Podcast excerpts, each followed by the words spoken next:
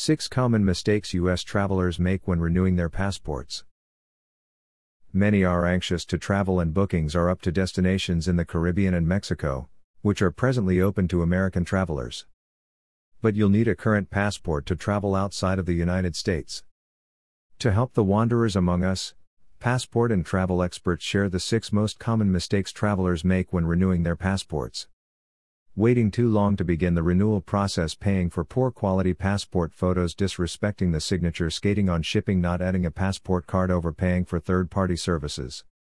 Waiting too long to begin the renewal process. Despite news of resuming four to six week expedited services, the Department of State is still working through a backlog of hundreds of thousands of passports.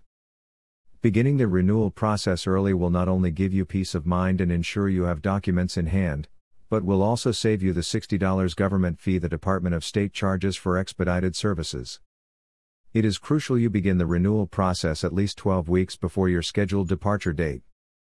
A little known rule a U.S. passport must be valid for at least six months beyond a traveler's scheduled return date to the United States to be valid for departure.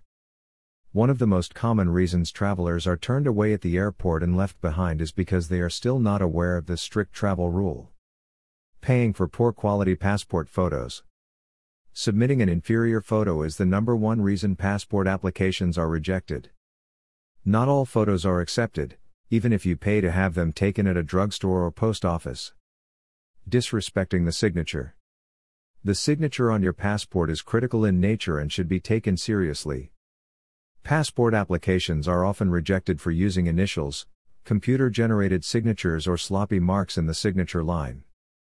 The Department of State prefers to see a full signature of your first and last name. If your signature has changed dramatically over the years or if you are no longer able to sign your name as you once did, you should consider submitting proof of a similar mark found on another official document and include it with your application along with a signed note of explanation. Skating on shipping. Do not make the mistake of skimping on shipping when you put passport documents in the mail. Be sure to get a shipping label and receipt that allows you to track the package. This recommendation is even stated directly on the passport application. Not adding the passport card to your renewal application. For just a $30 government fee, travelers can add a Real ID passport card to their application, which can be used in lieu of the traditional passport book when traveling to Mexico and Canada by car, to the Caribbean by boat, or a standard driver's license when traveling domestically.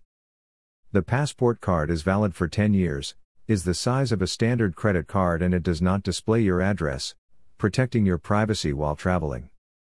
The passport card is also Real ID compliant, and all travelers will be required to have a Real ID to fly domestically beginning October 2021. It is the best $30 you will spend. Overpaying for third party services. Traveler beware. This mistake can cost you hundreds of dollars.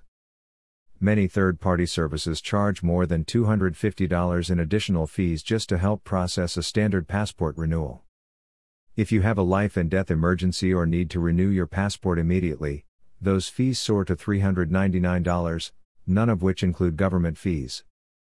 Many of these services also include policies that do not allow cancellation once you realized you're overpaying.